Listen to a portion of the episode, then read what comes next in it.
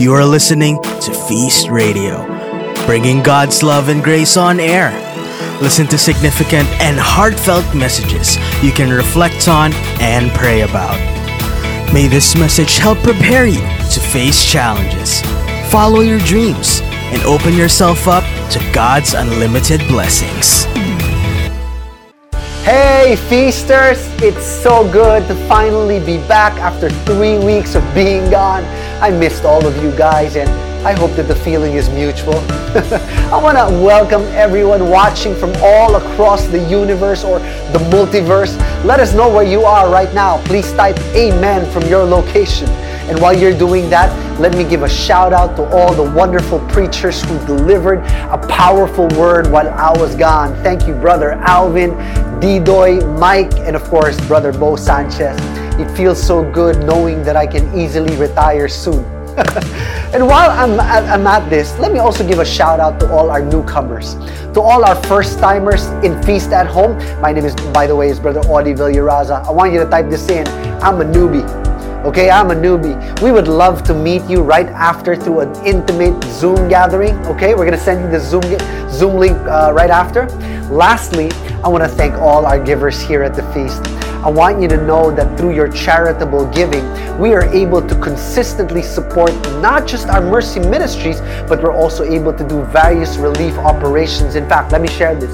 Recently, we fed 1,000 people living in the streets of Manila thanks to our Emmanuel Arts team who cooked the meals and filled the streets with God's love. We're also operating some community pantries, one in Rizal and one in Cavite. Thank you to our AM Feast Council for organizing these. Thank you guys, you know who you are. Through your generosity, my dear friends, we are able to stretch the hand of God to so many people. And I pray that the Lord will reward and replenish you in His own magnificent way. So if you're looking to support our ministries, just log on to www.thefeastpiccam.com, okay?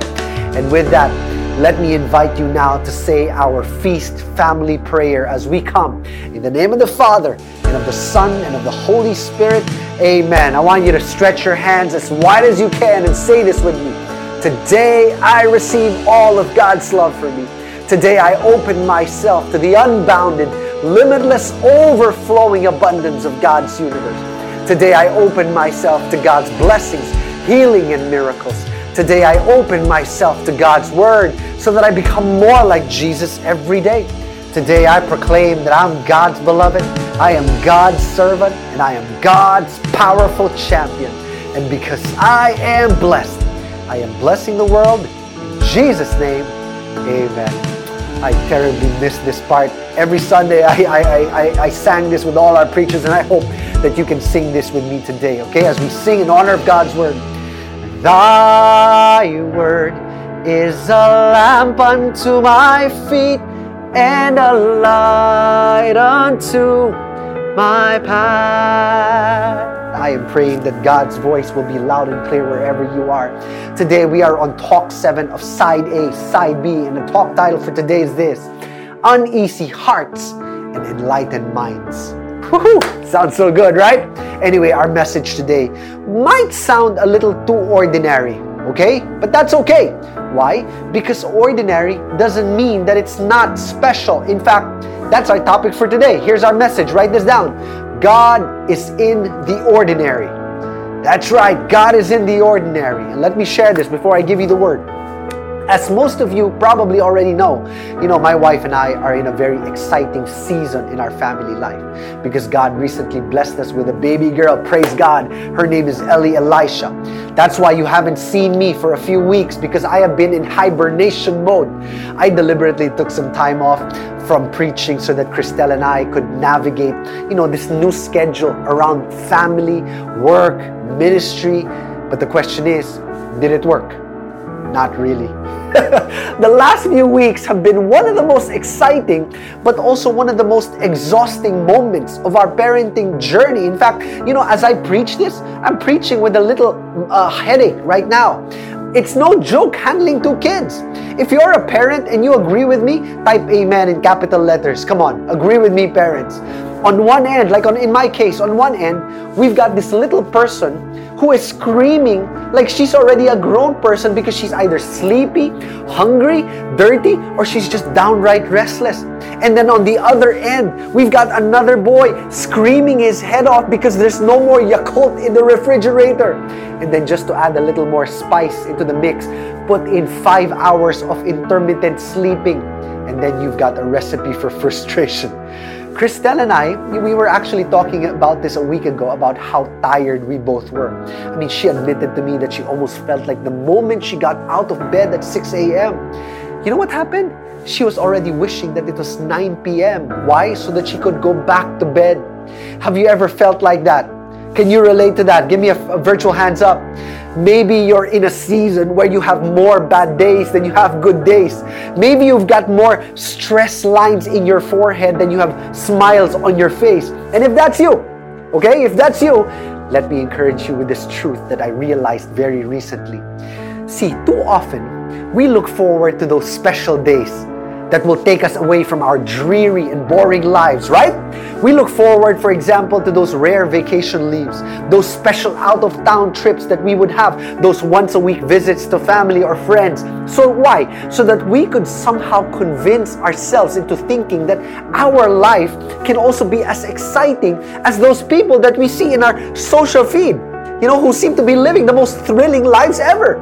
And up until recently, you know, my wife and I, we were there in that season. We were so tired of the ordinary days, tired of the non-stop diaper changes, tired of the non-stop, you know, weekly meal planning. Chapsuy na naman, adobo na naman.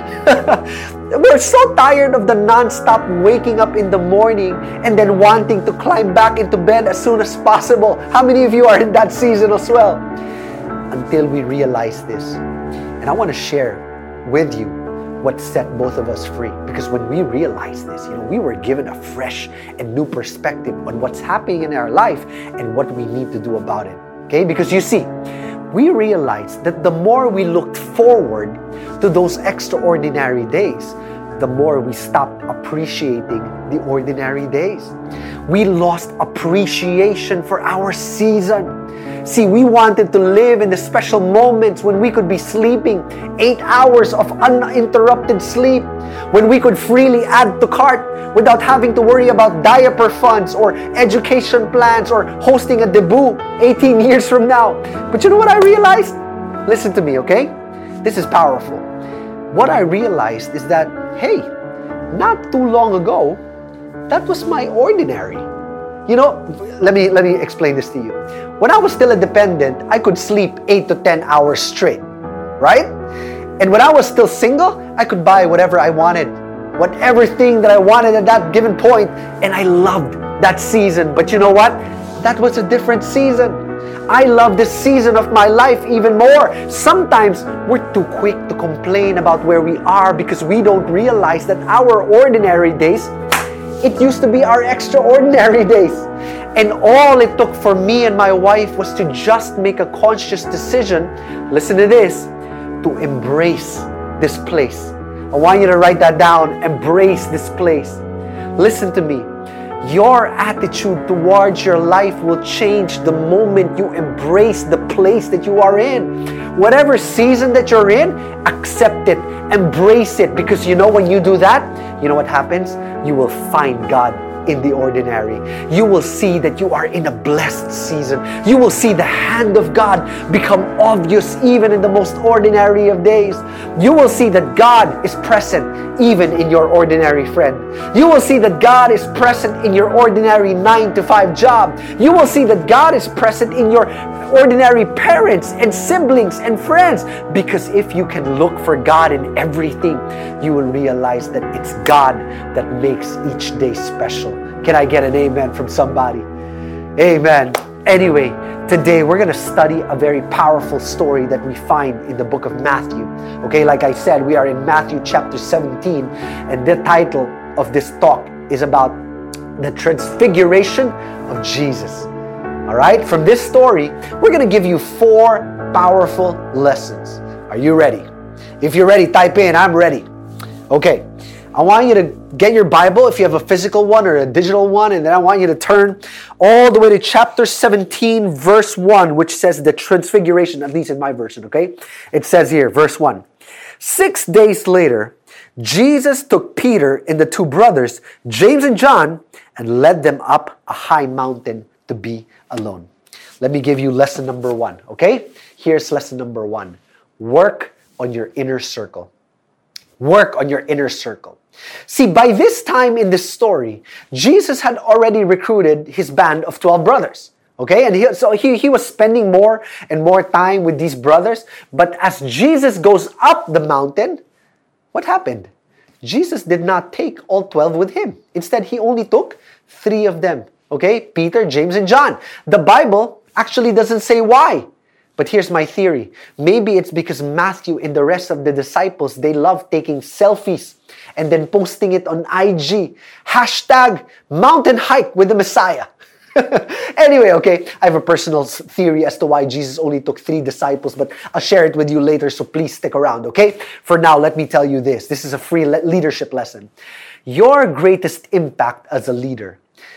It doesn't happen when you are with many, but it happens when you're with only a few.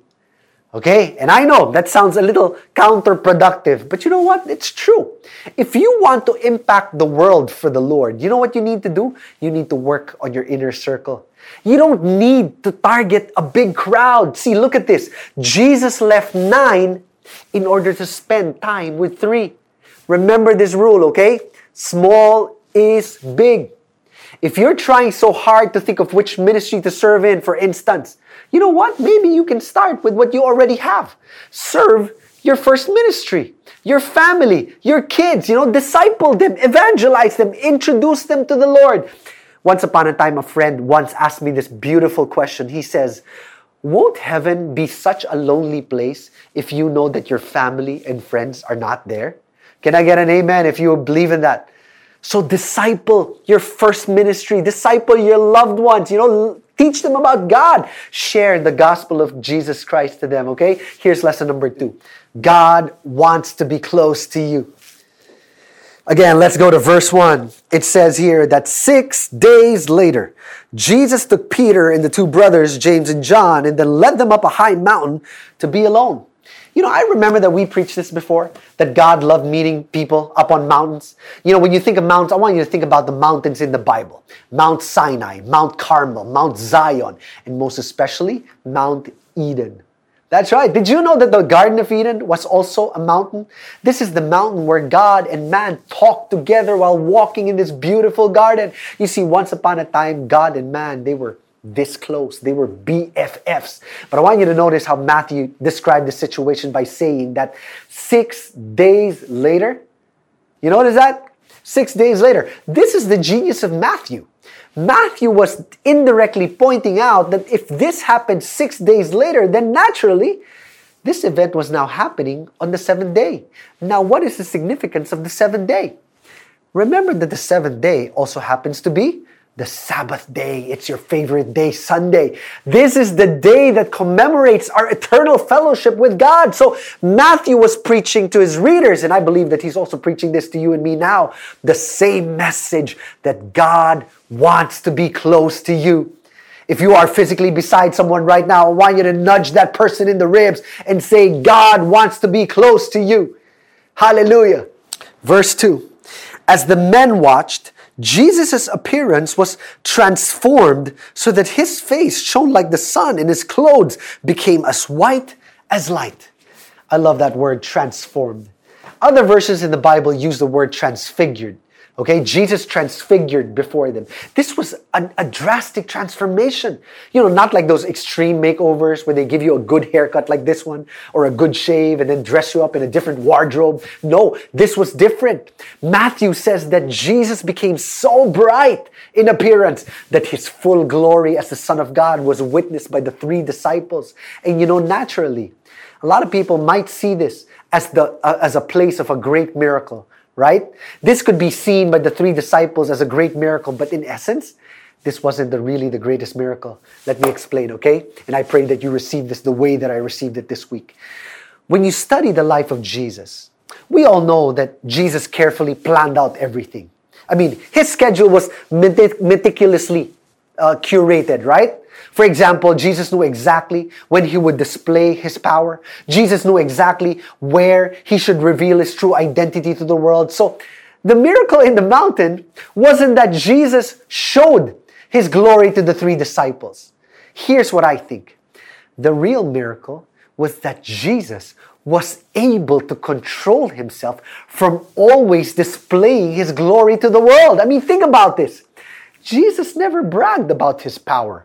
It wasn't like Jesus took a selfie after every miracle, right? And then posted it on Facebook. No. In fact, more often than not, after a big miracle, what did Jesus do?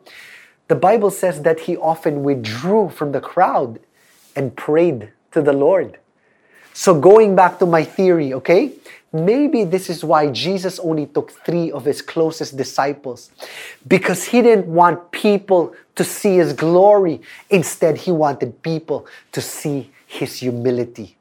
Here's lesson number three God calls you to humility. God calls you to be humble because in a world where everyone wants to always flaunt their glory, we see Jesus in his divine humility conceal his glory. We want to show our glory, but Jesus, he hid his glory. He only showed it to a couple of people. Did you know that you will not find a single piece of scripture in the Bible where Jesus says, I am God?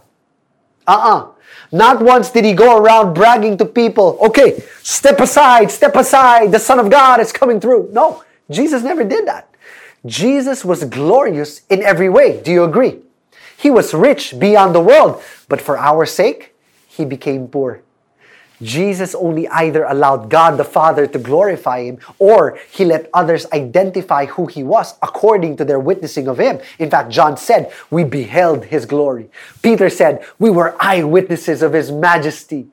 But most importantly, okay, Jesus always pointed the glory back to God the Father. This is the humility of Jesus. He was equal in power with God and the Holy Spirit. But Jesus, in his humility, shows us how to be humble because he wants us to know that this is the call of the Lord to all of us. Be an arrow that points people to God's glory. Glory doesn't rest on us. You know, we are but mere instruments that point others the way to God. So I want you to take home this truth today, okay? You are not the center of the universe but you are the center of God's attention. So have the humility of Jesus to know that there is a God who loves you so much, but it's not about you, it's about God. Point people to God's glory. Okay, I pray that these three lessons minister to you, but it's not done yet, all right? Let's pray. And as I pass you on to the next preacher, I want us to pray right now. Heavenly Father, thank you for the word. It's been a beautiful day to receive your message. And I pray, Lord, for every person on the other side of the screen that you would continue to minister to them in the next few moments, that you would reach out from across the screens and then speak to them a personal truth. This is our prayer. In Jesus' name, amen. Whew, let's sing, let's sing, let's sing. Thy word is a lamp unto my feet and a light unto my path. To continue the rest of the message, I want you to welcome and give a big, big, big cheer to Brother Bo Sanchez. Audie, it's so good that you're back. God bless you and so happy for your growing family. All right, guys, I'm praying for every single one of you that as you're receiving God's word, God becomes real in your life. You know, if there's one thing that the feast wants you to experience. It's not another talk. It's not another speaker. All we're praying, and this is my prayer for you, is that at the feast, before and after and during the feast, you experience God Himself. You experience an encounter with God. Amen.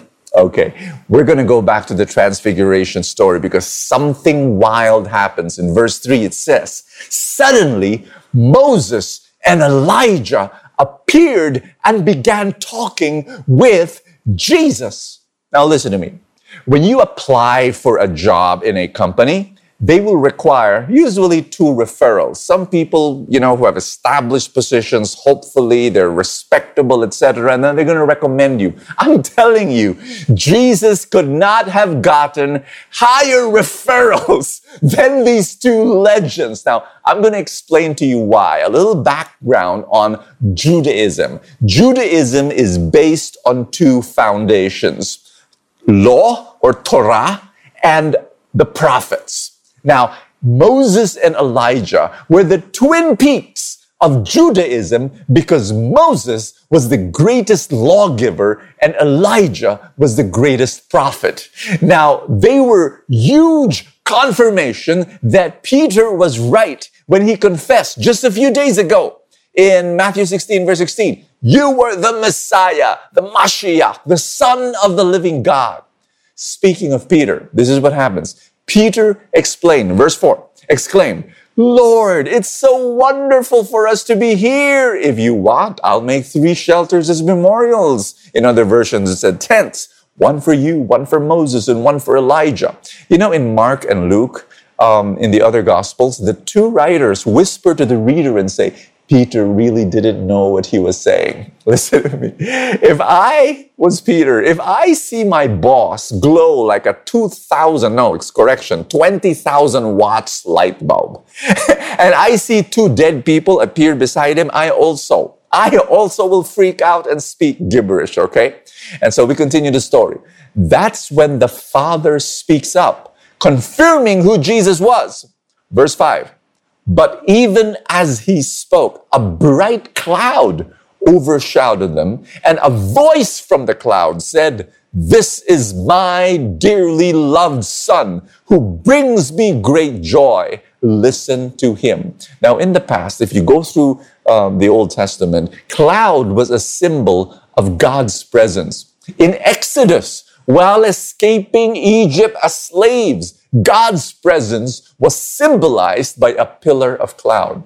Now, all these supernatural things, the radiance, Moses, Elijah, uh, the Father's voice, the cloud, they were but a glimpse of the supernatural. So here's the last message for today. Lesson four. Behind the mundane is the miraculous. You see, during the transfiguration, God pulled the, the thick curtain that separates the visible and the invisible, even for a few moments, to show to Peter, to James, and to John what really was happening in the spiritual realm. But notice how it all ended. Verse 6 to 8. The disciples were terrified and fell face down on the ground. Then Jesus came over and touched them. Get up, he said. Don't be afraid. Listen carefully. And when they looked up, Moses and Elijah were gone, and they saw only Jesus. Did you get that?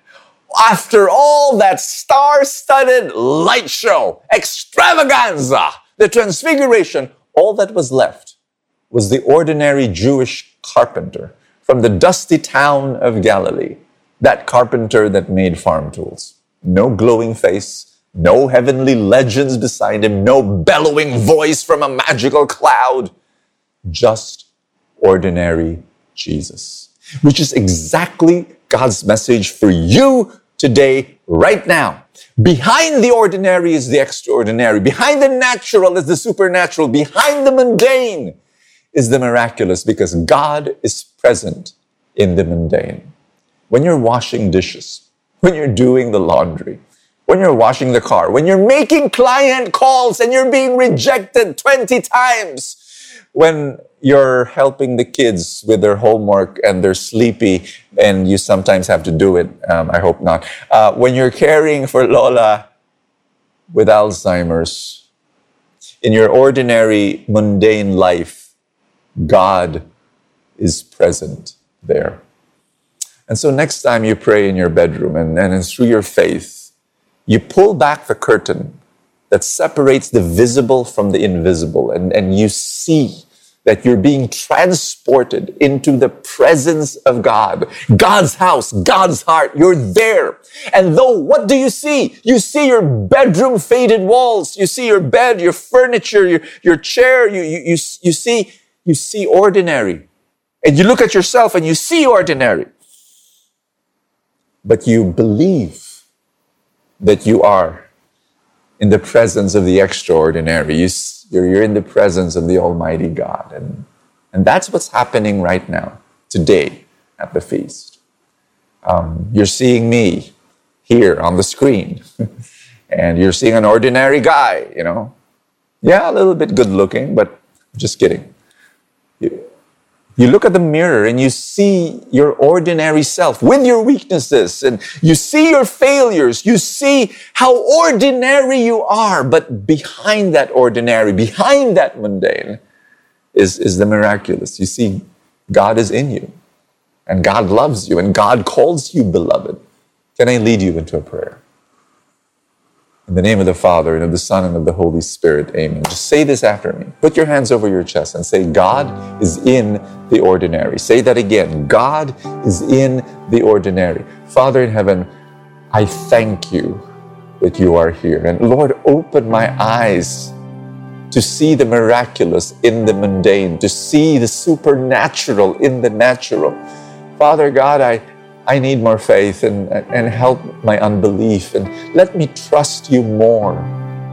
I want to discover you that when I'm doing ordinary things, serving and loving and caring for my family and doing my job, and it is so monotonous. And Lord God, open my eyes and let me see that you are there because if you are there, then, then my ordinary life makes sense. Because today I want to follow you and I want to follow you forever for the rest of my life. Lord God, put your arms around me. I receive your embrace, and I receive your love, and I receive your power. I receive you, Jesus, in my life so that I can, I can share you to the people around me in a very ordinary way. In Jesus' mighty name, amen and amen. Thank you for listening to today's podcast. Subscribe to Feast Radio and open yourself to God's grace. For more podcasts like these, visit feast.ph slash radio.